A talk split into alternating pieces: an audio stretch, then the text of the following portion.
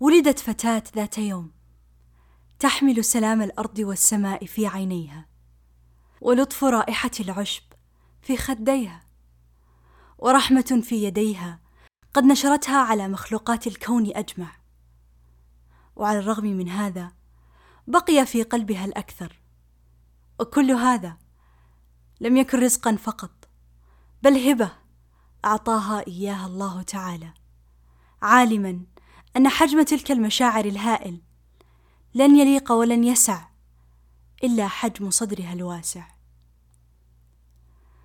تقسم الخبز وتعطي القطعة الأكبر لمن تحب وتملأها سعادة الأرض عندما يقبلها.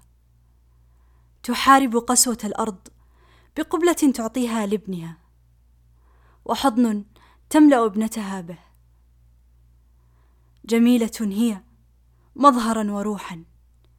تحب الجميع ولم يجد شعور البغض في قلبها مكانا. لتزاحم السلام والحنان والأمان والعطف والطمأنينة حيث أنهم قد اشتروا ارضا في روحها ولم يقبلوا بيعها لسوء الدنيا. اختبرها الله ونجحت بإذنه بصبر قال الله تعالى عنه.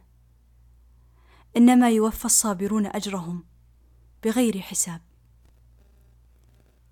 إلهي الكريم العظيم إن علمي بها لا يساوي علمك فأنت تعلم وسائر الناس لا يعلمون.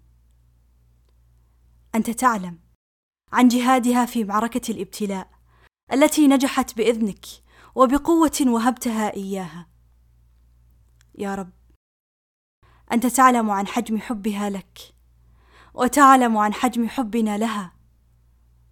قد فاضت قلوبنا حزنا لكننا على يقين أنك ستعتني بها وتبني لها قلعة في الجنة تجري بها في السماء وترزقها جناحان أبيضان تحلق بهما في وسع الجنة حيث لا توجد النهاية.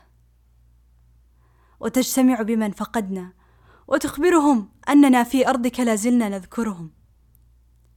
يا رب. إنا نسألك بعظمتك وقدرتك وجلالك العظيم ورحمتك وكرمك الذي لا يعجزه شيء.